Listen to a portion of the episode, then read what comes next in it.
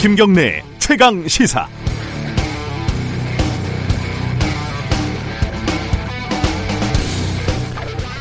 추석 연휴 첫날입니다. 어, 요즘 하늘을 보면 찡할 정도로 파랗고 높습니다. 아침 저녁으로 기분 좋게 선을 하죠. 완연한 가을입니다. 그런데 날씨는 예년과 똑같지만 올해 추석은 예년과 많이 다릅니다.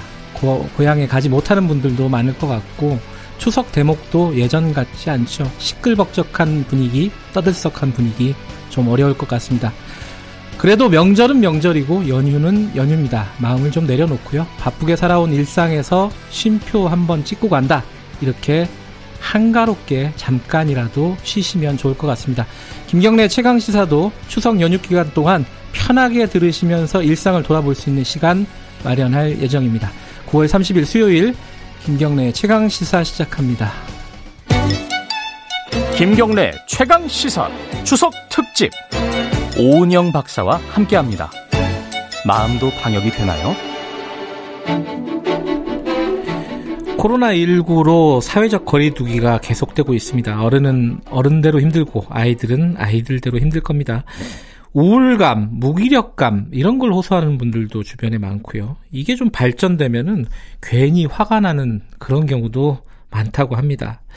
주변에서요, 혹은 뉴스에서 뭐 어이없는 폭력, 뭐 이유 없는 싸움 이런 걸 또 목격을 자주 하게 되죠. 문제는 이런 시간이 언제까지 이어질지 예측을 할 수도 없고 그래서 더 지치고 불안하기도 합니다. 또 한 가지 걱정은 어른은 어른대로 뭐 자기가 알아서 좀 챙기지 않을까 이런 생각도 드는데 아이들 아이들은 이 잔인한 시간을 어떻게 보내고 있을까요? 우리는 아이들 잘 모르잖아요. 그죠? 다 안다고 생각을 해도 아마 어른들보다 더 큰 고립감 이런 걸 느끼고 있지 않을까 이런 걱정도 들고요. 그래서 준비했습니다. 어, 국민 육아 멘토 소아 청소년 정신과 전문의 오은영 박사님 모시고 코로나 시대의 마음 방역, 심리 방역 어떻게 해야 할지 상담을 해보겠습니다. 오은영 박사님 어렵게 나와주셨습니다. 안녕하세요. 안녕하세요. 어, 추석 어떻게 보내세요? 이 코로나 때문에 다들 뭐 어디 못 가는 사람들도 있고 어떠세요, 박사님은? 네, 뭐 저는 맏며느리입니다. 그래서 평소에 좀 못하는 거, 예. 뭐 그날만이라도 음. 조금 앞치마도 두르고 뭐 못하는 요리지만 좀 왔다 갔다 하고 숟가락이라도 놓고 좀 그래야 될 것 같습니다. 네. 올해는 그래도 이제 손님들이 많이 안 올 거예요, 그죠? 그럼요. 네. 네. 뭐 정부에서도 네. 어, 디 가지 말라고. 네네. 어, 불효자는 옵니다. 뭐 이런, 이런 연수막도 보셨고 네. 그렇죠. 말 그대로 좀 머물러야 되겠죠, 자기 음. 자리에. 네. 아마 이제 정신과 전문이시니까요. 네. 요새 돌아가는 상황을 보시면은 어, 뭐, 보통 저희들이 생각하는 것보다 좀 다른 생각을 하시게 될 것 같아요. 이 코로나 blue, 뭐, 음. 코로나 red, 네. 코로나 angry, 뭐 이게 별 신조어들이 네. 다 만들어지는데 네. 박사님이 보시기에는 요즘 상황이 어때요? 이제 코로나 19 이 위기 상황이요. 예. 사실 아무도 예측을 하지 못했던 상황입니다. 음. 근데 이제 저는 이번에 이런 위기를 겪으면서 인간에 대한 더 깊은 이해를 좀 해보는 또 어떻게 보면 좋은 기회라고 또 생각이 되는데요. 그럼 왜 그렇죠? 네, 우리 인간은 기본적으로 예. 자기 자신을 지키고 살아가야 됩니다. 이게 지킨다는 거는 위험으로부터 내 자신을 잘 방어하고 보호하고 또 잘 계획을 세움으로써 이제 나를 좀 대비하고 음. 이런 게 다 보호의 기전들인데요. 이제 그런 게 있어야지 인간은 생존을 하지 않겠습니까? 예. 그런데 이러한 코로나 바이러스의 위기는 우리가 예측을 못했던 위기이기 때문에 모든 사람이 예외 없이 아마 불안해졌을 겁니다. 음. 그러니까 이 적당한 불안은 인간한테 꼭 필요한 거지만 또 불안이 너무 없으면 또 야 겁이 없어서 일을 저지르거든요. 그러나 음. 불안이 너무 높으면 이 높은 불안 때문에 많은 문제들이 생겨나죠. 음. 그러니까 사실은 불안은 적당하게 낮춰서 마치 음식물을 소화하듯이 자기 자신이 불안을 소화하고 살아야 하는데 음흠. 이 코로나19는 우리에게는 너무 준비할 시간도 없었고 과연 이것이 어떻게 진행될지도 예측하지 못하기 때문에 아마 모든 사람이 예외 없이 불안할 겁니다. 그래서 이 불안에 대한 또 과도하게 높아진 불안에 대한 인간들의 다양한 반응들이 지금 삶 속에서 일어나고 있다고 해도 음. 과언이 아닌 거죠. 네. 음. 그래서 아, 예, 인간이 이게 참 요즘 많이 불안해졌구나. 음. 그러면서 또 한편으로는 아, 예전에는 왜 우리가 공기가 있으면 숨을 쉬고 사는데 별로 불편하지 않고 내가 숨 쉰다는 거를 인식을 못 하고 살죠. 네. 그러나 이제 공기가 희박한 곳에 가면 아, 이게 숨 쉬는 게 이렇게 중요하구나라는 걸 느끼듯이 이처럼 우리가 예전에 좀 자유로웠고 사람들하고 자주 만나고 어디든지 마음대로 갈 수 있고 했던 이 시절이 너무나 소중했다라는 것을 느끼는 거죠. 그러다 보니까 예전에 대한 그리움, 그리고 또 이러한 것을 마음대로 할 수 없는 것이 내가 결정하는 것이 아니라 어떠한 외부의 이제 규율이 좀 생긴 거죠. 음. 꼭 마스크를 써야 되고 어디든 어, 못 가라고 하는 곳이 생기고 그러다 보니까 인간이 이제 스스로 어, 결정을 하지 못하고 또 외부의 통제나 제재에 의해서 생활을 해야 된다는 것 자체가 또한 불안을 증폭시키는 거죠. 아. 그러니까 코로나 19 사태를 맞이하여 어, 사람들이 꼭 있어야 되는 불안이 너무 많이 증폭이 됐구나. 결국 이 불안을 우리는 이 위기를 극복할 때까지 적절하게 낮추고 소화를 해내야 되는데 이것을 정신과 의사로서 어떻게 도와줘야 되는가 하는 것이 상당히 화두이죠. 음, 공기 같다. 이게 사실은 어 우리가 그동안 영위해 왔던 일상이라는 게 평소에는 네. 말씀하신 대로 네. 소중한 걸 잘 모르잖아요. 네네. 근데 일상이 어떤 통제를 받기 시작하니까 그 일상이 너무 그리운 거죠. 그렇죠. 그죠? 네. 그러니까 우리 인간은 무엇인가를 스스로 방향을 결정하고 스스로 해나가고 그 결과에 대해서 스스로 책임을 질때 음. 가장 편안합니다. 근데 네. 지금은 이제 어쩔 수 없는 상황 아니겠습니까? 우리가 네. 서로와 어, 가, 사랑하는 가족을 위해서 우리가 서로 지켜야 되는 것들이 있는데 이 지켜야 되는 것들이 어떤 면에서 보면 내가 정하는 것이 아니라 그것을 따라야 되고 그렇죠. 그것을 따르지 못했을 때에 생겨나는 문제들이 있거든요. 그것을 이제 과도한 통제라고 느꼈을 때는 상당히 이제 불편하고 불안이 음. 올라가고 또 이거에 대해서 약간 거부하는 쉽게 음. 말하면 against를 하는 거죠. 그러니까 음. 어떠한 외부의 필요한 통제나 어떤 제재에 대해서 이렇게 against 하는 사람들이 많이 생기면서 많은 또 사회적 문제가 생기기도 음. 하겠죠. 그러나 인간의 기본적인 어떤 생존을 위한 방어 기전에서 보자면 과도한 통제에 대해서 against 하는 거는 일종의 방어 기제이기도 하거든요. 근데 이제 음. 그런 것들이 좀 심해지면 너무 많은 문제가 일상에서 일어나겠죠. 박사님은 그런 불안이라든가 우울함 네. 이런 걸안 네. 느끼세요? 아, 왜요? 저도 사람인데요. 느낍니다. 느끼세요? 네, 저는 의사로서 이제 이 코로나19 사태를 우리 인류가 어떻게 대처를 해나가고 극복해야 음. 되는지에 대해서 굉장히 그 걱정을 하고 현장에서 또 환자들을 치료를 해야 되는 의사이니까 네. 그리고 또 의사들은 어떤 위기에도 이 네, 전선에서 우리는 환자들을 지켜야 합니다. 음. 그래서 언제나 그런 어 이런 거에 대한 걱정 음. 또 불안, 음. 또 이게 해결되지 않으면 어떻게 하나라는 두려움이 있고요. 또 네. 인간적 개인적으로는 언제나 이렇게 방역의 최전선에 우리는 서 있어야 되거든요. 그러니까 음. 개인적으로도 좀 걱정이 되죠. 그럼 이제 음. 집에 가면 다 씻고 이제 언제나 의사들은 알코올을 굉장히 가까이 대하는 사람이긴 하지만 네 약간 휴대용 알코올을 좀 갖고 다니면서 수시로 뿌리고 하는 이제 그런 개인적인 불안도 있죠. 그게 네. 솔직한 네. 심정입니다. 그리고 또, 어, 우울하죠. 음. 왜냐하면 이제 전 인류가 다 어려움을 겪고 심지어는 돌아가시는 분도 있지 않겠습니까? 그렇죠. 그러니까 우리가 좀 불편해도 아, 이걸로 돌아가시는 분도 있는데 이런 생각을 하자면 좀 참아야 하는데 음. 이게 좀 길어지면서 사람들이 좀 더 다 기분들이 가라앉게 되고 또 이게 경제적 타격을 받게 되니까 이게 생존의 문제 아니겠습니까? 이, 예. 이 돈을 벌고 하는 것들은 이 생활을 하고 살아가고 아이들을 키우는 문제인데 예. 이런 위기가 내가 열심히 돈을 벌고 노력을 한다고 해서 해결이 되지 않는 측면이 있다 보니까 상당히 이제 그 가라앉고 이런 분들이 많죠. 그리고 이런 분들과 같이 의논을 하다 보면 뭐 저도 걱정이 되고 어떨 때 울적하다고 느껴질 때도 있고 사실 그렇습니다. 음. 그러니까 지금 아까 말씀하셨듯이 어떤 통제나 이런 것들에 대해서 저항하는 네. 아까 against라는 네네. 표현을 쓰셨는데 네네. 그런 거는 뭐 당연할 것 같은데 심리적으로 네 그게 좀 네. 발전하다 보면은 음. 아, 그 뉴스에서 그런 거 많이 보잖아요. 마스크 썼니 안 썼니 막 그거 갖고 시비가 붙다가 네. 막 폭력 사태가 벌어지고. 네, 네. 그죠? 네, 뉴스를 접하기도 하는데요. 뭐 지하철에서 막 네. 때리고 막 이런 네네. 일들이 벌어진단 말이에요. 맞습니다. 네. 네. 어떤 생각이 좀 드냐면요. 첫째는 네. 아주 어린 아이들이요. 네. 마스크를 잘 쓰고 있어요. 저는 깜짝깜짝 놀랍니다. 그래서 이 아이들 칭찬을 해주는데요. 네. 얼마나 불편하겠습니까, 사실은요. 근데 그렇죠. 아이들이 이걸 정말 잘 쓰고 있어요. 음. 그런데 이 모습을 보면서 우리 어른은 어른이니까 음. 어, 나이만 들었다고 어른이 아니라 어른은 어른다워야 합니다. 그리고 음. 어른은 어른으로서의 역할을 하는 제대로 된 어른이어야 합니다. 음. 그러니까 물론 이제 외부의 과도한 통제나 제재가 있을 때 인간의 방어 기준으로 이걸 이렇게 조금 저항하고 싶은 마음은 제가 정신과 의사로서 심리적으로 이해하지만 음. 아이들이 마스크를 쓰고 다니는 걸 보면 네. 그래 우리가 어른으로서 이런 것들을 좀 그래도 지키고 살아야지 이런 음. 마음을 우리 스스로가 다지는 게 굉장히 중요하다고 생각합니다. 그래서 요즘에 이제 뉴스 같은 데서 상당히 이제 사건 사고들을 가끔 접하게 되는데요. 네. 이거의 가장 큰 문제는 사실 마스크를 안 하거나 하는 분들이 처음부터 그런 의도가 있었다고 저는 생각은 안 합니다. 그러니까 음. 깜빡 잊기도 하고 네. 어떨 땐 챙겨 나오지를 못하고 했을 때,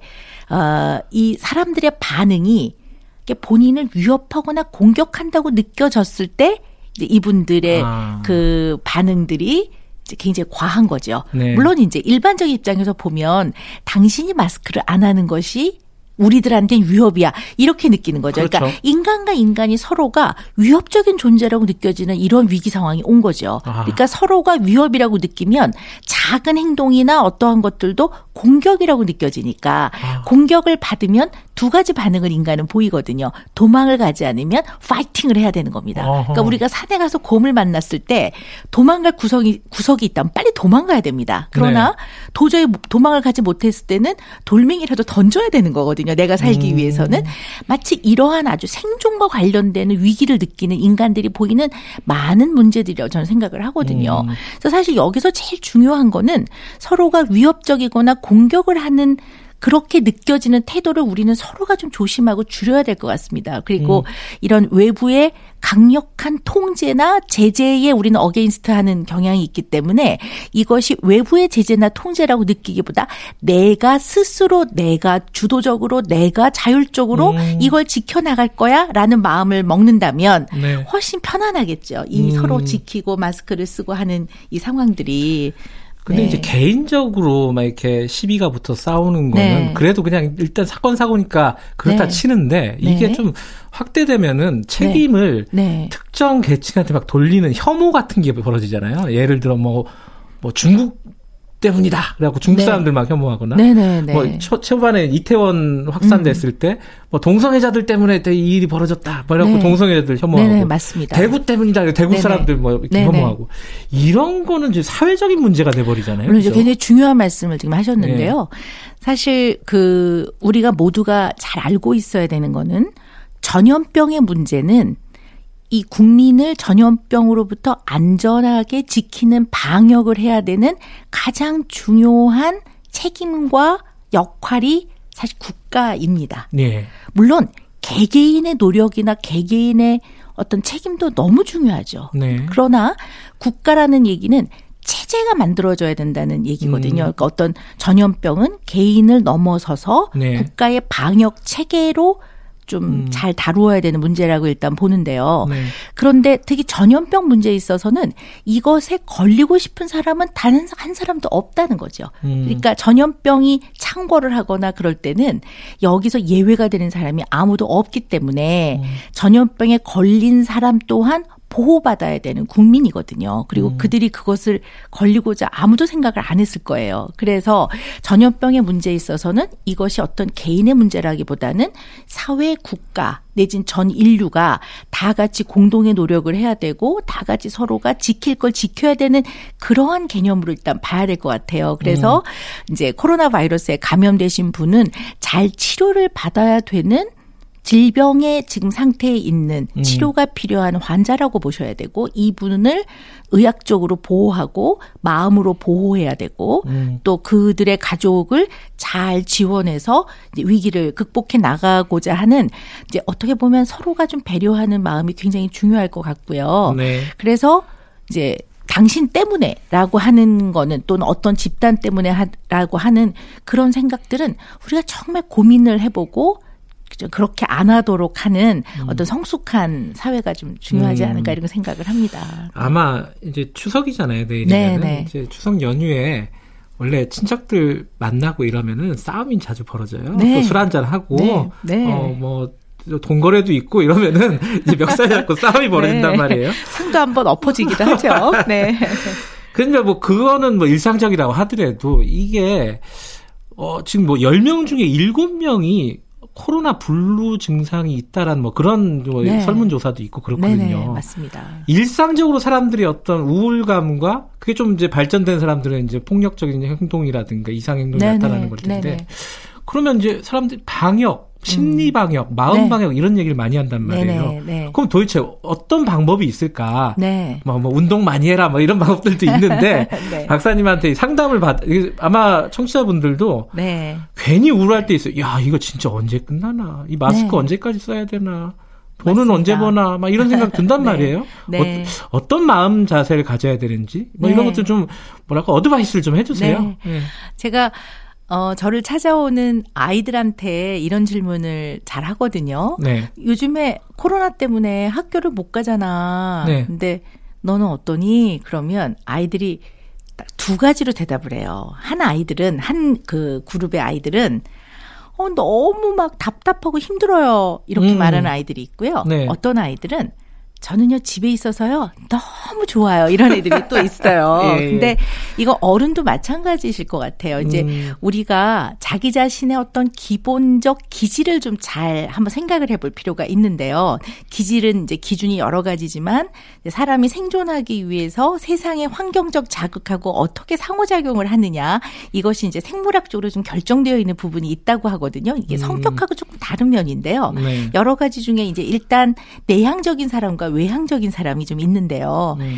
어, 이 외향적인 사람들은 힘들거나 그럴 때 주로 콧바람을 좀 쐬야 되는 사람들이에요. 그러니까 밖으로 음. 나가서 사람을 만나고 와야 에너지가 쌓이는 사람. 네네. 그래서 이분들은 나가서 그냥 마트에 뭐 생선 가게 아저씨하고라도 안녕하세요 이렇게 해야지 이제 아하. 사는 맛이 있고 행복이 맞아요. 있는 네. 분들이 있고요. 네. 내향적인 분들은 이제 이렇게 밖에 나가서 사람이 싫은 건 아니지만 밖에 나가 사람을 만나고 오면 에너지 소모를 하는 거죠. 쉽게 말하면 기가 빨려 오는 사람들이 있거든요. 그런데 이분들은 집에서 가만히 있는 걸 통해서 또 본인의 내면의 에너지를 회복해 음. 나가거든요. 그러니까 이런 분들은 좀 덜 힘들 거고 음. 평소에 이제 사람과 상호 상호작용을 하는 걸 통해서 에너지를 많이 축적하고 사는 사람들은 이 지금 코로나 이 바이러스 위기가 아마 굉장히 힘드실 겁니다. 예. 그래서 이게 사람에 따라 약간의 특징은 있지만 그래도 대체로 모든 인간은 사회적 동물이기 때문에 다른 사람과의 상호작용을 통해서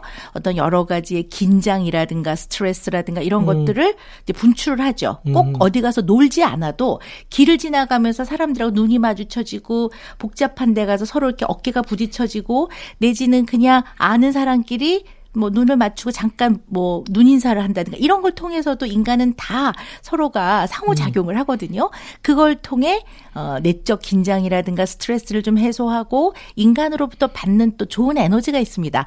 이런 것들을 지금 거의 못 하고 있기 때문에 네. 그러다 보면 이제 좀 울적해지고 예. 우울해질 수가 있고요. 이제 제일 우리가 우리를 우울하게 하는 거는 예측을 못 하고 있다는 거죠. 그렇죠. 언제 그러니까, 끝날지 네. 모르는 거예요. 그러니까 제일 많이 네. 듣는 질문이 어 이거 언제 끝날까요?라는 질문을 네. 저도 굉장히 많이 듣습니다. 그러다 보니까 우리가 우리의 삶은 미래는 언제나 예측할 수 없는 것이 인간의 삶이긴 하나 그래도 어느 정도 가늠을 하고 사는데 너무 가늠이 안 되는 걸로 인한 막연한 데서 오는 음. 두려움들이 있고 또 이게 우리의 인간의 대뇌에서 보면 어, 이 불안과 관련되는 신경 전달 물질의 대표적인 것이 세로토닌입니다. 음. 근데 이게 세로토닌이 떨어지면 불안하기도 하지만 이 세로토닌이 떨어지는 게 지속이 되면 우울해지기도 합니다. 그래서 어. 사실은 불안과 우울은 서로 다른 감정이지만 약간 사촌지간처럼 약간 예. 좀그 연결이 되어 있는 부분이 있거든요. 그래서 이게 세로토닌이 떨어지면 이제 우리 흔히 말하는 블루 약간 네. 우울하다 이렇게 볼 수가 있는데요. 이제 이 마음 방역에서 제일 중요한 거는 이제는 우리가 상호작용을 하는 데 있어서 지금 할 수 있는 가장 중요한 사람들이 가족입니다. 결국 가족하고는 코로나 위기에도 같이 지낼 수밖에 없고 그렇죠. 서로들 밥을 같이 먹어야 되고 잠을 같이 자고 공간을 같이 사, 용을 해야 되니까 이 가족과 어떻게 잘 지내느냐 이것이 음. 굉장히 중요하고요. 두 번째는 이 대뇌에서 세로토닌을 어떻게 하면 좀 올릴 수 있을까 하는 거예요. 이제 음. 세로토닌을 올리려면 그래도 마스크라도 쓰시고 햇볕이 좋은 날은 나가서 좀 햇볕도 음. 받으시고 그리고 집 근처를 좀 어, 약간 빠른 걸음으로 좀 걷는다든가 음. 또는 좀 가까이 지내던 사람하고 전화 통화를 하는 걸 통해서 즐거운 대화를 나누거나 음. 하는 것도 상당히 이 세로토닌을 올리는데 도움이 많이 됩니다. 음. 자, 이 마음 방역, 심리 방역 이게 뭐 말처럼 쉽지는 않겠지만은 네. 박사님 말씀대로 가끔 한번 나가 보고요. 그죠? 네. 그리고 하늘도 한번 보고 네. 사람들과 마스크 쓰고 네. 인사라도 나눠 보면은 조금 달라지지 않을까. 네. 그리고 아까 가족들하고 잘 지내는 거 굉장히 네. 중요하다. 네. 가족이 거의 유일하게 마음 편하게 얘기하고 네. 같이 밥 먹을 수 있는 사람들이 돼버렸잖아요, 지금. 네, 그쵸? 맞습니다.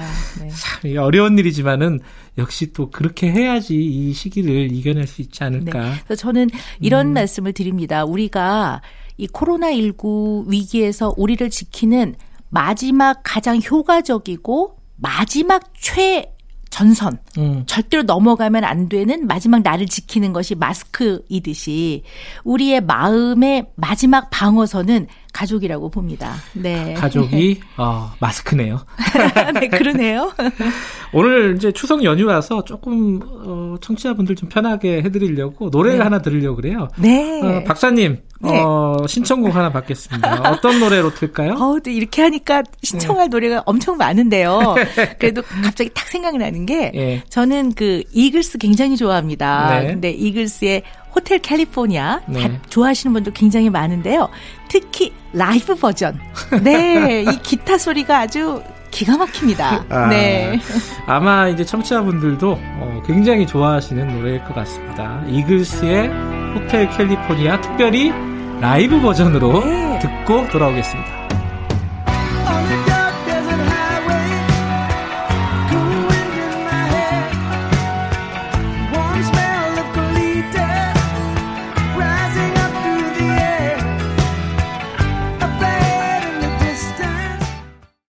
호텔 캘리포니아 들어봤습니다. 네. 이 노래 좋아하시는 특별한 이유가 있어요? 어, 이 노래를 들으면요. 예. 마음의 여행을 떠나는 것 같아요. 어. 굉장히 자유롭고, 네, 뭐 꼭 캘리포니아가 아니어도, 네. 네. 마음이 흐르는 곳으로 이렇게 쭉 날아가고 싶은 그런 마음이 드는데요. 요즘에 여행도 잘 못 하시잖아요.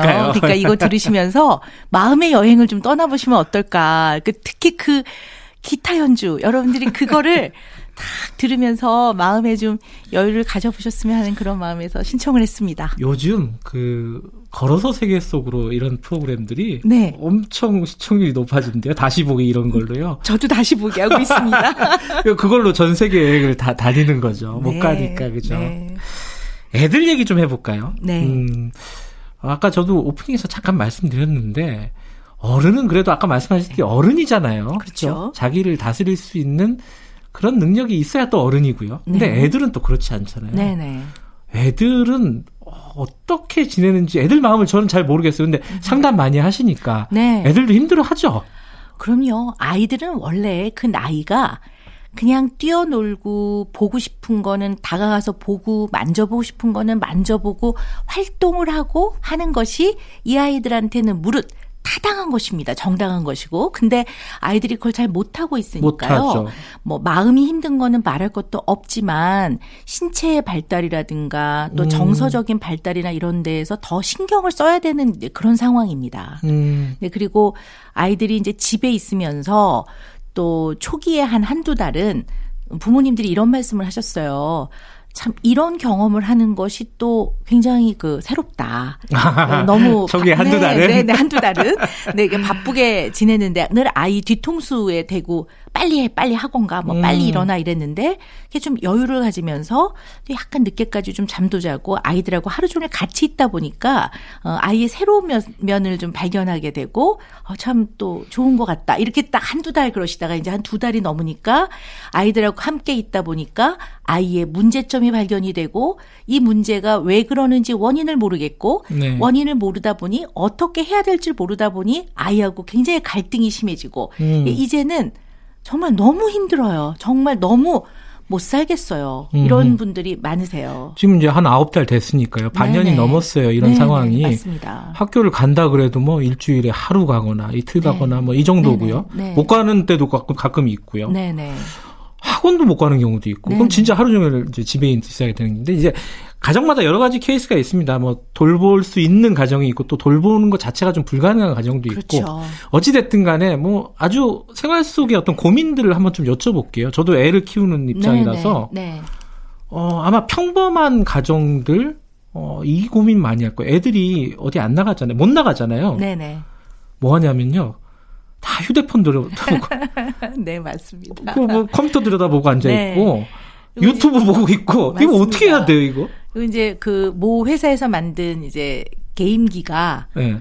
너무 많이 팔리고 그걸 사려면 굉장히 오래 대기를 해야 되고 그래서 이제 인터넷 그 이제 매장 우리가 이제 인터넷에서 뭘 구매를 하잖아요. 네. 거기서는 웃돈이 이제 아, 붙어 있고 게임기예요? 네, 게임기예요. 아, 네. 기다려야 되니까. 네네. 아. 이제 그리고 또 요즘 최근 들어서 회초리가 너무 많이 팔리고. 아, 회초리도 돈 주고 사요? 네, 뭐, 여기에는 사랑의 매 이렇게 써져 있더라고요. 근데 어쨌든 그런 것들이 너무 많이 팔리고 이런 걸로 네. 봐서는 아, 아이들하고 같이 있는 시간이 길어질수록 그리고 하루 종일 같이 있다 보니까 아, 또 다른 문제들이 많이 생기는구나라는 음. 생각이 들고요. 실제로 아동학 학대의 보고도 더 많아지고 있습니다. 아, 실제로 아동 학대가 네. 비, 어, 비율이라든가 횟수가 네. 어, 사례가 더 많아지군요. 네. 왜냐하면 학대를 하는 부모는 예. 어, 아이랑 같이 있는 시간이 늘어날수록 학대를 할 가능성이 커지지요. 와. 사랑하는 부모는 아이랑 같이 있는 시간이 늘어날수록 아이를 더 많이 사랑해 주겠지만 음. 학대 부모는 그럴 위험도가 굉장히 높아지는 것 또한 사실입니다. 그래서 음, 음. 아동학대의 보고라든가 신고 접수가 훨씬 더 코로나 위기 이후로 많아졌습니다. 그래요. 네.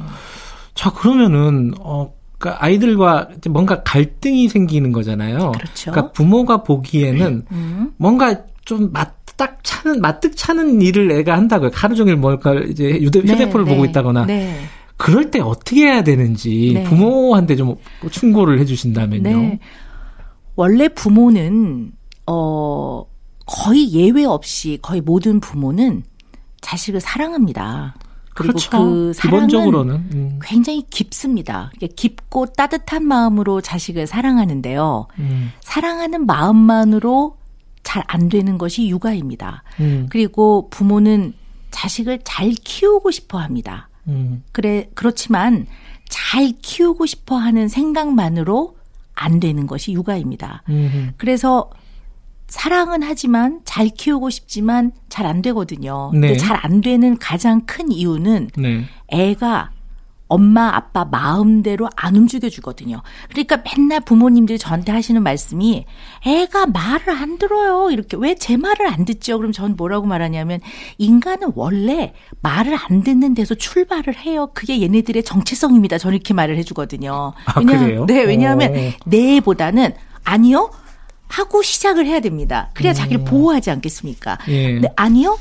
아, 근데 이러이러한 이유로 제가 말을 들어야 되겠네요. 이렇게 가는 과정을 가르쳐야 되는데, 음. 일단, 아니요, 싫어요? 이렇게 하고 말을 안 들으면, 사랑은 하지만 그 꼴을 견디기가 어려운 거죠. 그렇죠. 부모 입장에서는. 쟤는 누굴 닮아서 저래. 이렇게 네, 시작되는 근데, 거잖아요. 다 본인들을 닮았습니다. 제가 진료 현장에서 보면 어 찌나 그렇게 닮았는지, 어쩌, 어떨 때는 닮았다는 말을 못 해드리기도 합니다. 근데 똑같습니다. 제가 볼 땐 그렇습니다. 이게 유전자의 힘이라는 게 너무 무서운 건데요. 무섭죠. 근데 예. 어찌 됐건 부모를 닮죠. 왜냐면 유전적으로 닮고 또 그렇게 키워지니까. 우리 음. 인간은 태어난 거와 길러지는 거의 합입니다. 그러니 음. 부모를 많이 닮게 되겠죠. 음. 그래서 잘 키우면 잘 키우는 것 또한 닮아서 훨씬 좋은 아이로 크는 건 맞습니다. 음. 근데 부모님들은 사랑하기 때문에 잘 컸으면 좋겠는데 아이가 마음에 들지 않는 행동을 한다든가 또는 네. 부모님 입장에서 봤을 때 문제 행동을 할 때는 사랑하고 잘 키우고 싶기 때문에 이걸 빨리 고치고 싶죠.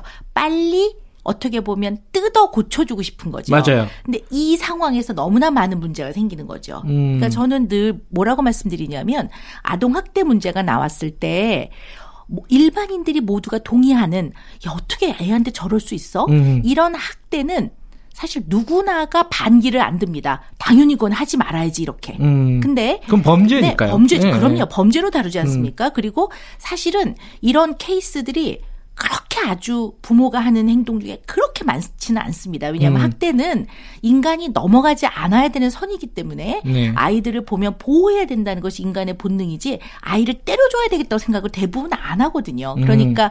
누구나 천인공노할 이런 학대 이런 것들은 우리 가정 내에서 아주 그렇게 아주 수시로 일어나지는 않습니다. 네.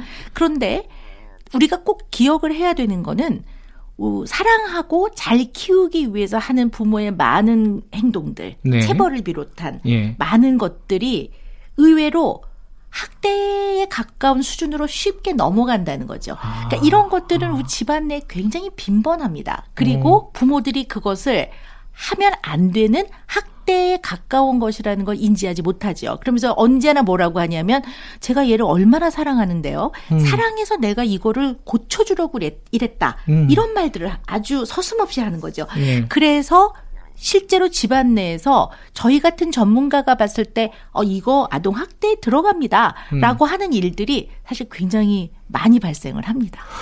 어, 그렇, 이제 말씀하신 대로 부모들은 이제 네. 자기 합리화를 하잖아요. 네네. 내가 하는 거는 사랑이고 음. 교육이다. 네네. 애잘 되려고 하는 네. 거다. 네. 그 마음을 고치거나 네. 교정하기가 쉽지가 않을 것 네, 같아요. 쉽지 않습니다. 그래서 아이들 학대야 뭐 논란의 여지가 없는 음. 거고요. 특히 체벌에 있어서는 굉장히 많은 다양한 의견이 있는 거죠. 그리고 음. 이것에 대해서 결국 결론은 아이를 때리면 안 된다가 결론입니다. 왜냐하면 음. 어떠한 이유라도 사람이 사람을 때릴 수는 없는 거거든요. 네. 사람이 사람을 때리는 권리를 가진 사람은 아무도 없는 거거든요. 그게 결론인데도 불구하고 이런 얘기를 몇 시간에 걸쳐서 논의를 해도 결국 집으로 돌아가서는 부모들이 에이 그래도 애들이 말을 안 듣면 때려줘야지 이렇게 생각하기 때문에 그러나 집집마다 가정에서 일어나는 것들을 다 민법의 법적 잣대로 그것을 다 판단하고 그렇게 다룰 수는 없는 거 그렇죠. 아니겠습니까? 그래서 네. 사실은 아이들을 체벌을 하거나 이런 것들에 대해서는 굉장히 그 오랜 동안에 심도 있는 그 논의를 통해서 많은 의견들을 나누고 하면서 이 사회가 좀 더 성숙해지는 과정이 저는 필요할 거라고 봅니다. 아니, 근데 어쨌든 그 때리진 않더라도 아까 네. 그 박사님 말씀하셨듯이 애가 고쳐주고 싶고 그럼 네네. 어떻게 해야 되냐는 거죠. 네, 근데요 네. 아이들은 언제나 가르쳐 줘야 되는 대상이라는 거를 꼭 기억을 하셔야 됩니다. 음. 그래서 가르쳐 줘야 되는데 특히 이제 우리의 오랜 그 전통 내지는 오랜 동안 몸에 익숙해져 있는 것이 네. 아이한테 혼을 내고 야단을 치고 소리를 지르고 화를 내는 것을 아이를 가르쳐 주는 거라고 부모들이 착각을 하고 있습니다. 어. 그러니까 아이를 키우면서 저는 뭐라고 말씀드리냐면 아이를 키우면서 혼을 내거나 야단을 친다는 거는 머리에서 지우세요. 혼을 내는 게 아니라 가르쳐 주는 겁니다. 야단을 치는 것이 아니라 가르쳐 주셔야 되는 겁니다. 그렇게 말씀을 드리거든요. 아, 말귀를 못 알아들으면 어떻게 해요? 네. 말귀를 근데 사실은 네. 아이들이 말을 못 알아듣는 나이는 또 그 나이에 맞는 이제 위험에 음. 대처하거나 하지 말아야 될 행동을 음. 가르치는 방법이 있고요. 대개 아이들이 말을 알아들으면 말을 안 듣는다고 부모들이 생각하는 그 상황은 말 자체를 언더스탠딩, 인지를 못하는 것이 아니고 따르기가 싫은 거죠. 음. 그러니까 말은 알아들었지만 마음으로 따르기 싫은 건데 음. 알아들은 말을 또 하거든요. 음. 또 하고 또 하고 또 하고. 그러면 아이들은 늘 알았다고요. 알았다고요. 이렇게 얘기를 하는데 음. 그럼 어른들은 알았다고요라고 말하면 네가 바로 행동으로 옮겨야 되는 거 아니냐고 그렇죠, 그렇죠. 이렇게 얘기를 하는데요. 저는 또 어떤 부모님한테는 내가 엄마 아빠 몇 년 동안 만났죠. 근데 엄마 아빠 이거 못 고치고 있잖아요라고 아. 얘기해 줘요. 그러니까 사실은 아이들이 어떠한 문제 행동을 바로 고치지 못하고요. 음. 그래서 맨날 말씀드리는 게 천 번, 만 번을 아이들은 가르쳐야 됩니다. 음. 삼세 번이 아니라 천 번, 만 번을 말해줘야 됩니다. 이렇게 말하는데요. 다만 이제 부모들이 이것을 가르치는 것을 혼을 내고 야단을 치는 거, 뭐 흔히 음. 말하는 게 막 하지 말라고 했지 막 이렇게 이렇게 하는 걸로 아이들이 배울 수 있다고 착각을 하고 있는 거죠. 음. 그래서 어, 이렇게 확 화를 내거나 소리를 지르거나 굉장히 무섭게 하거나 이렇게 매를 이제 때리면 음. 아이들이 멈춰요. 그 문제 행동을 멈추는데요. 그거는 어, 부모의, 부모를 존경해서도 아니고요. 음. 부모의 말이 옳다고 생각하는 것도 아니고, 음. 그냥 무서워서 그만하는 거거든요. 그럼 별로 효과가 네, 없네요. 네, 효과가 없죠. 그러니까 학습 효과가 음. 전혀 없는 거죠. 그걸 배움이라고 볼 수가 없는 음. 거죠. 그러니까 아이들은 몰라도 가르치는 거고 음흠. 실수를 해도 가르쳐 주는 거고 음. 잘못을 해도 가르쳐 줘야 되는 거고 심지어는 나쁜 짓을 해도 가르쳐 줘야 되는 거지 음. 그게 부모가 확 소리를 지르거나 애를 막 무섭게 하는 걸로 아이가 배울 수 있다고 생각하시면 안 음. 되거든요. 우리가 아이들을 이제 늘 부모로서 아이를 지도하고 가르칠 때는 음. 오늘 오늘 당장 음. 영어로 말하면 today 음. 그다음에 바로 right now 음. 아이의 문제 행동을 뜯어 고쳐 준다는 생각은 버리셔야 돼요. 마음이 우리, 급하면 안 되군요. 네, 우리 네. 부모는 늘 방향을 알려줘야 돼요. 아하. 방향을. 예. 그러니까 육아는 굉장히 긴 과정입니다. 이 긴 과정 동안 방향을 잘 알려주셔야 돼요. 마치 음. 등대가 멀리서 바다에서 등대 불빛을 보면 아 절로 가면 항구가 음. 있겠구나 이렇게 생각하듯이 방향을 알려주는 거거든요. 음. 그러니까 아이가 만약에 막 양치를 안 하겠다고 난리를 치면 질질질 끌어다가 아이를 양치를 시키면 오늘 하루 아이가 양치질 한 거는 얻었습니다. 그러나 굉장히 많은 걸 잃습니다. 아. 그럼 이제 부모들이 그러세요. 아니, 그럼 박사님, 애가 양치를 안 하는데, 그래, 그래, 하지 마라. 이럴 수는 없지 않겠습니까? 네. 맞습니다. 그렇게, 음. 오, 그래, 그래, 알아서 네 마음대로 해? 이렇게 하라는 건 아니지만, 아이가 막 악을 하고서 양치 안 하겠다고 하면, 너를 질질 끌어다가 억지로 씻길 수는 없어. 음. 그런데, 그래도 양치는 중요한 거야. 음. 이거는, 엄마 아빠가 필요해서 너한테 가르쳐 주는 거야. 너를 사랑해서. 음. 그러니까 네가 양치하는 거는 꼭 배워야 하는 거야. 그리고 오늘 자기 전까지 양치를 했으면 좋겠다. 음. 그리고 원래 해야 하는 거야. 네.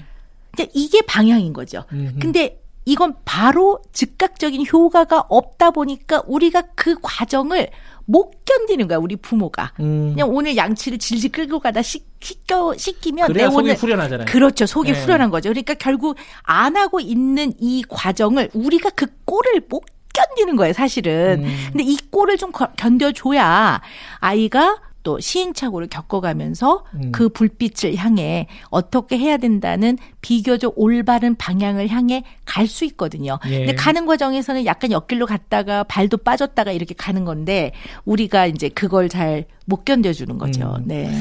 특히 이제 고민 많이 하시는 학부모들이 이제 아이들이 좀 어릴 때 있잖아요. 네네. 특히 이제 남자 아이들이 많이 그런데 에너지가 막 뻗치는 거예요. 네네. 밖에 못 나가니까. 그렇죠. 집안에서 이거 어떻게 풀 수가 없는 그런 상황이 되기도 하고. 네네. 근데 부모가 어떻게 할 방법도 마땅치 않고 어디 뭐 음, 음. 체육관이나 이런 데도 다 문 닫아 버릴 때가 많잖아요. 그렇죠. 네네. 이럴 때는 좀 어떤 방법이 있을까 좀 음. 고민을 많이 하시더라고요. 네네. 주변에. 맞습니다. 아주 좋은 질문이신데요. 예. 요즘 또 코로나 바이러스 위기 때문에 이런 문제가 너무 많거든요. 그러니까요.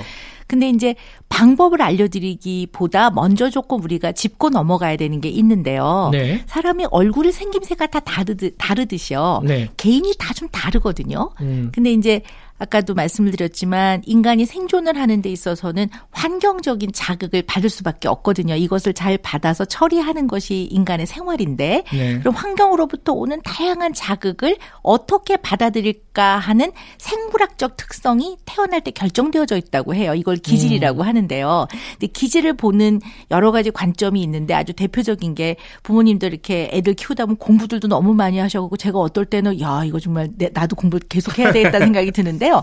그 유명한 기질의 기준이 어, 알렉산더 토마스하고 스텔라 체스가 만든 기질의 분류가 있습니다. 근데 오. 그것만 있는 게 아니라 또 다른 행동 유전학적인 관점에서 보자면 어, 첫째 기준이 아이들의 활동량. 음. 그러니까 활동량이 굉장히 많은 아이들이 있더란 얘기죠. 그러니까 에너지 음. 레벨이 기본적으로 높고. 그렇겠죠. 네, 그래서 얘네들은 그게 꼭 우리가 흔히 말하는 그 지나치게 산만한 거하고 좀 다른 음. 굉장히 활동량이 많은 아이들이 있는데 이 아이의 부모가 예를 들어서 굉장히 조용한 사람이다. 네. 그리고 잘 활동을 많이 안 하는 사람일 경우에는 네. 기질이 그런 사람일 경우에는 아이가 다 활동을 많이 하는 것 자체가 문제로 보이는 거죠. 음. 그러니까 끊임없이 가만히 앉아 있어. 조용히 해. 아우 시끄러워. 너 그럼 사람들이 싫어한다. 이렇게 아이를 다루게 되면 아이하고 굉장히 갈등이 심해지겠죠. 그렇죠. 그러니까 활동량이 지나치게 많은 아이들은 일단 이것이 문제 행동인지 아니면 이 아이의 기질인지를 잘 보셔서 네. 기질이 굉장히 활동량이 많은 아이는요. 요거를 지나치게 불편하지 않도록 맞춰줘야 돼요. 음. 오냐오냐 맞추라는 게 아니라 지나치게 아이가 불편하지 않도록 해주는 것 또한 굉장히 육아의 중요한 부분이기 때문에 음. 그런 이제 마스크를 쓰고 운동장으로 나가셔서 음. 운동장에서 좀 같이 좀 활동도 하고 음. 아니면 놀이터 같은 데 좀 나가서 사람들 좀 없는 데좀 네, 가고 네, 뛰어놀아야죠. 뭐. 네, 그럼요. 그리고 네. 운동장에 만약에 옆에 사람이 없다면 그때는 좀 마스크를 음. 벗어도 되니까 그렇죠. 그렇게 해서 음. 아이가 좀 모래사장에서 놀기도 하고 소리도 음. 좀 아! 하고 지르기도 하고 음. 그렇게 어느 정도는 이 아이의 생물학적 특성을 좀 맞춰 주셔야지 음. 그걸 너무 충족을 안 시켜 줄 때는 아이가 지나치게 불편해집니다. 그래서 어 우리가 코로나 위기에 strong 아주 집안에 강력하게 머물러 있어라고는 하지만 그렇다고 해서 집 밖에 나가지 말라는 건 아니니까 음. 우리가 개인 방역을 철저히 하면서 다른 사람을 잘 배려하면서 좀 아이하고 음. 활동할 수 있는 곳을 찾아가시도록 네. 저는 권합니다. 네. 이 코로나 시대가 길어질 거란 말이에요. 적어도 네. 한 1년은 갈 거란 네, 네 말이에요. 네. 근데 이 시간을 우울하게 만 음. 보낼 수는 없는 거잖아요. 이 시간도 네. 소중하게 만들어야 되지 않겠습니까? 그럼요. 부모들에게도 그렇고 아이들에게도 그렇고 이 시간을 네. 어떻게 하면 소중하게 만들 수 있는지 네. 뭐 말씀을 잠깐 듣고 마무리를 네. 하죠.